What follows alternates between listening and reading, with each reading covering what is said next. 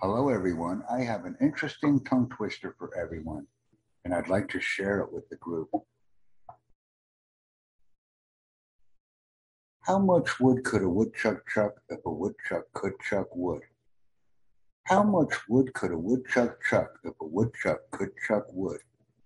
If a woodchuck could chuck all the wood he could chuck, how much wood would a woodchuck chuck if a woodchuck could chuck wood?